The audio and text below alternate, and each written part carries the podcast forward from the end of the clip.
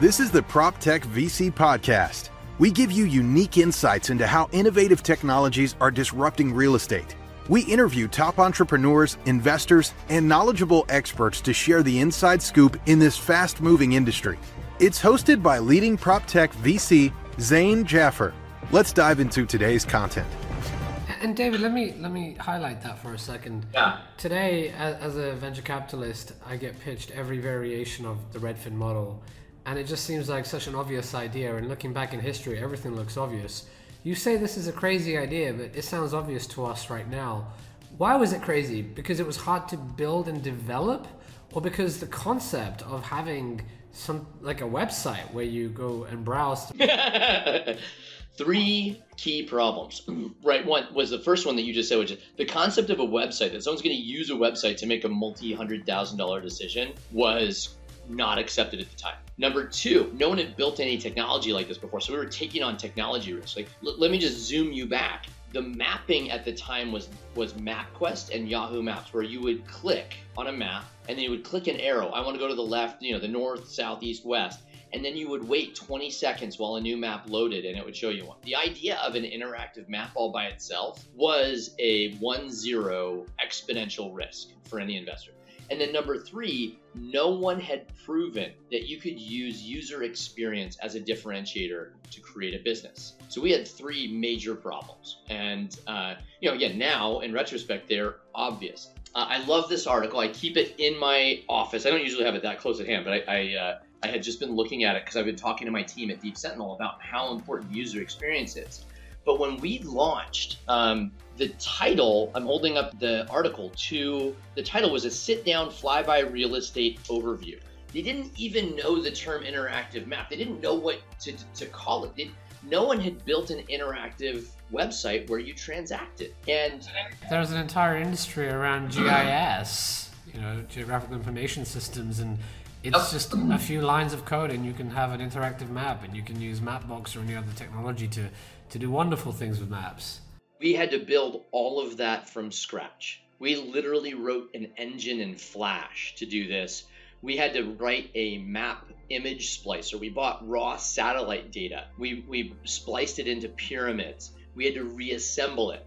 Right? We did everything from scratch that no one had ever done anything like this. And what's cool about it, right? You're, talking about it being an industry now, was that that was so inspirational to people. The very first day we launched this, we had that article written about us in Seattle Times. It was picked up by a couple trade rags nationally. We went from no one knowing what Redfin was literally, you know, our friends and family, and they told us we were crazy. We had 400 thousand unique visitors in the first 24 hours Redfin launched. Our ISP, the internet service provider for us, shut down Redfin for about 20 minutes because they told us that there's no way that traffic spike is due to anything but porn. Like it, you guys are running a porn site. We get it. It's cool. Lots of people try to trick us, and we're like, no, dude, I promise it's not porn. It's it's not porn. I promise. And um, and they were like, no, dude, we get it. Like we've we've only seen this pattern a million times. We know what you're doing. And and Michael Dougherty, he got on the phone with him, and he's like, no, please, can you come to our office? I'll show you. I'll show you what we're doing. And they,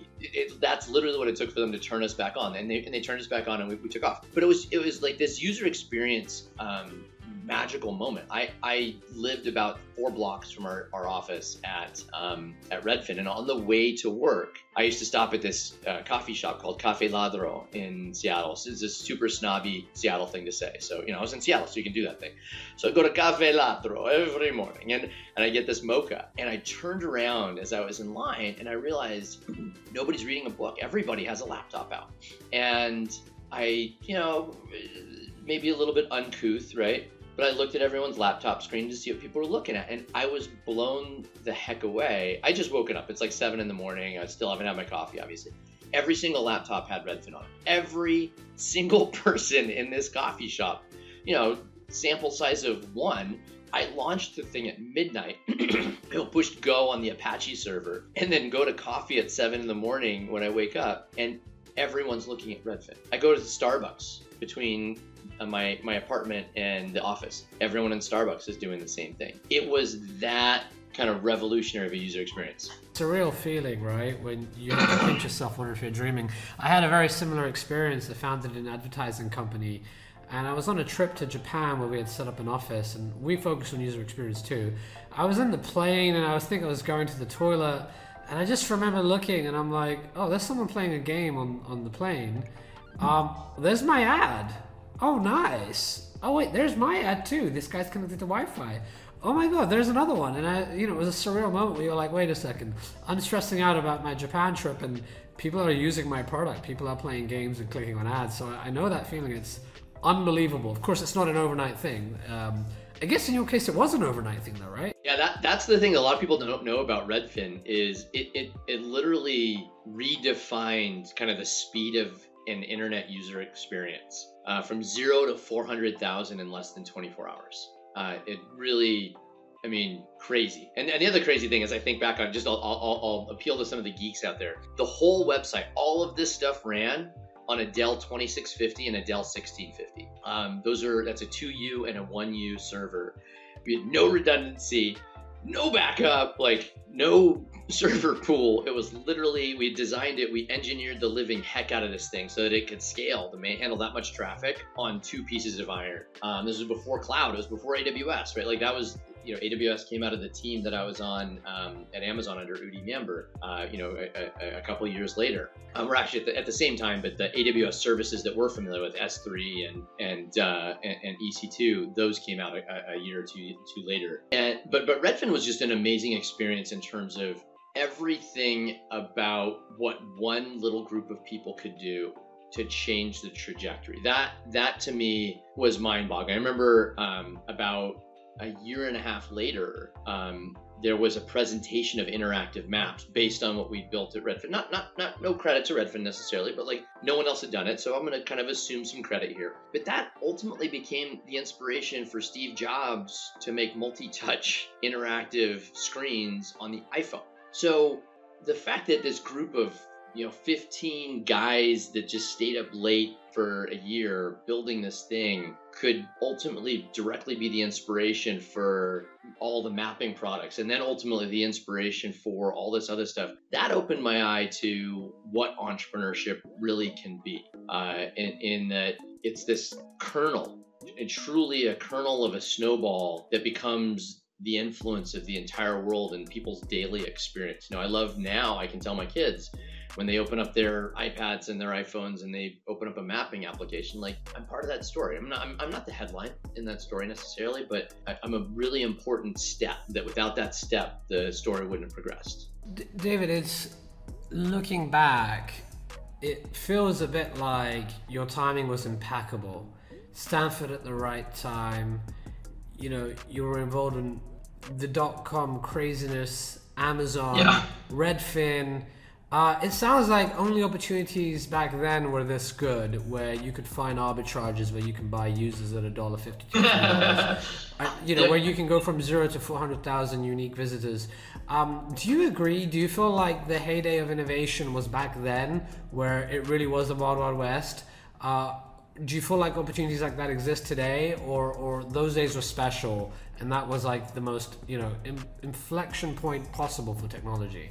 I mean, you could certainly make a case for that, but I mean, if you happen to own Solana for the last 12 months, you'd say no, right? If you happen to start Solana 14 months ago and you're now worth over 100 billion dollars, but nobody really knows how or why or whatever, and not not 100 billion, I think it's like 20 billion, but like, you know, no, right? I mean, what what every time that we say that was the heyday of innovation and the fastest that things could change were proven wrong. And I think that's why we see all these mega funds coming up right now and why it, you know, I think this is a problem by the way, but but that's why VC has gone into this mode where it's really seed funding, where I'll give you a couple hundred thousand to, to five million bucks, and then you got to get to a billion dollar valuation. And and the whole game from a finance funding perspective right now is I'm going to spread out 40 investments really early and then just see what sticks and gets to the next phase. And that next phase leap is so big. But but if you think about it from a from a finance sieve perspective, that wouldn't be able to be possible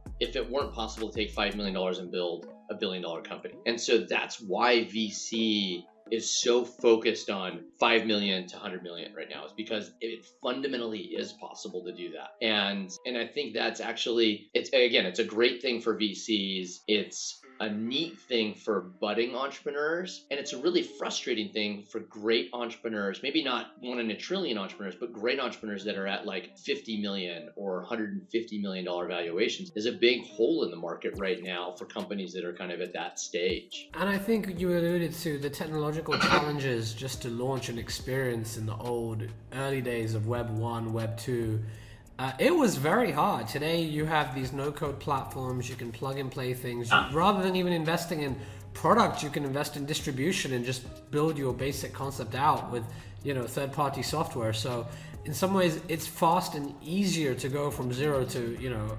You know i mean like like like, look at apes right? Like for for the love of god right? There's a hundred different platforms that look like that. You don't know which one it's going to be necessarily but that one took off right? And so your, yacht club here the uh, nft the nft sorry. So nfts in crypto doodles are another nft right? Like and there and there are 20 others that didn't succeed. And and, and none of them really required a huge amount of investment. And so the one thing that i don't like as an entrepreneur is that the the financial model looks a lot more like gambling, high risk, high reward gambling than it does like the grit and energy of a of hard work results in a great outcome. And and you know again like this is a little bit of a, a metaphysical debate here. Is that good or is that bad? Has that ever been the case? You know, luck is always involved, right? Like you asked the question, hey, you were born at this time where you got the first dot com and then you know all this other stuff. And, and luck is always involved. And, and and I think anybody who takes credit for their success is an a-hole. Anybody who takes credit for 100% credit for their success,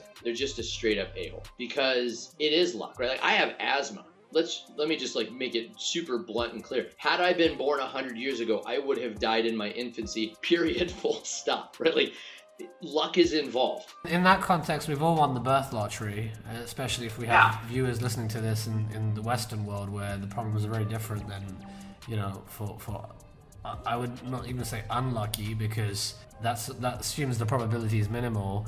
We are the lucky ones. The lucky sub one percenters.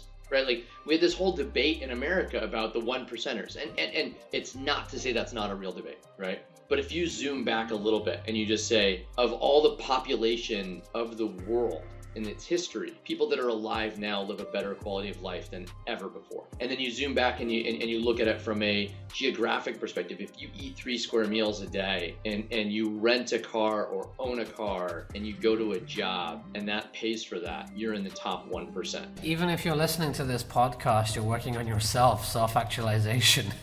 There's other people who don't even have that luxury, you know. They they just need to they, they have no time. They're burnt out, they're working, you know, hard just to make ends meet and and and that's not to say that entrepreneurs don't work hard right? That's not to say that during the heyday of, uh, uh, of mark zuckerberg's time at facebook and he's a little bit on the outs right now he didn't work hard. I'm not saying that that's not a part of the journey but it's it's a necessary or, or frequently necessary component but it's not sufficient. Luck is a much more important component of success now than i think it ever has been. And and i and i course, I think I think there is such a thing as improving your ROI on luck, being around the Absolutely. right people, uh, having platforms like Stanford or Amazon, uh, paying an interest in these areas is going to expose you to opportunities, which means your average bat eventually will increase. If you're at this, I feel like if you're if you're at being an entrepreneur for like a decade or two, you're going to hit it big eventually. You know, as long as you know when to move on to the next thing because it's not working. A couple of years at well, each thing. That's that's the thing, right? Like that's the hard question now because actually,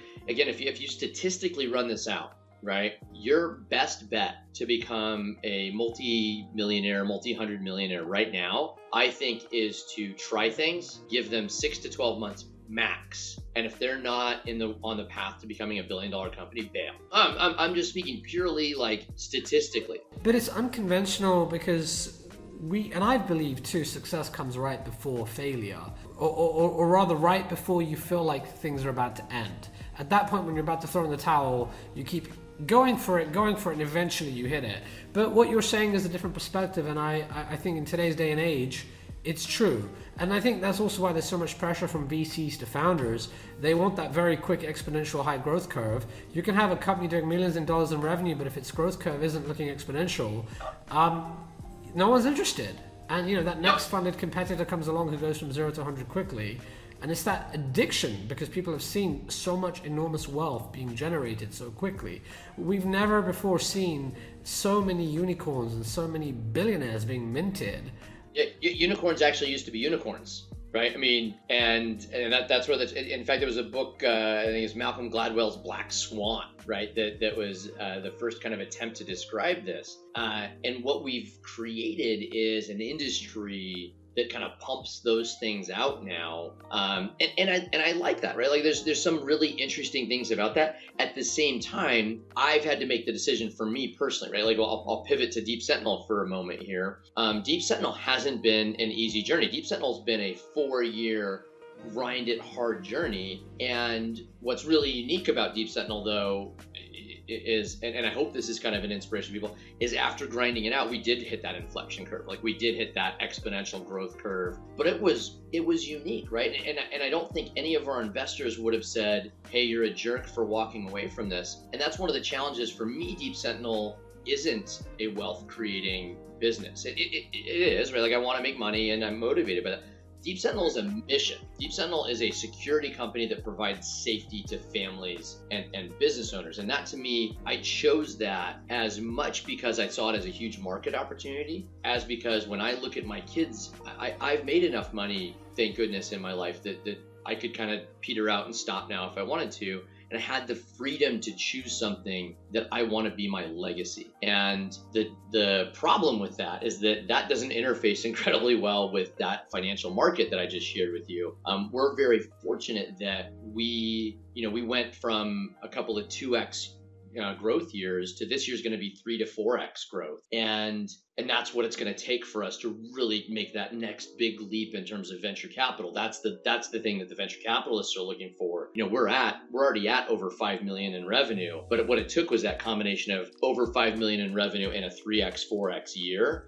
That's really the combination that that investors are waiting for to kind of pile in. But that didn't come easily, right? And and, and I think if I were just to be optimizing financially, I think the world would have lost because what Deep Sentinel does, no one else does. It's really hard. It's um, and it's really meaningful. And, and that's again, it's a little bit of a metaphysical debate, but but that's one of the challenges I see in the world right now.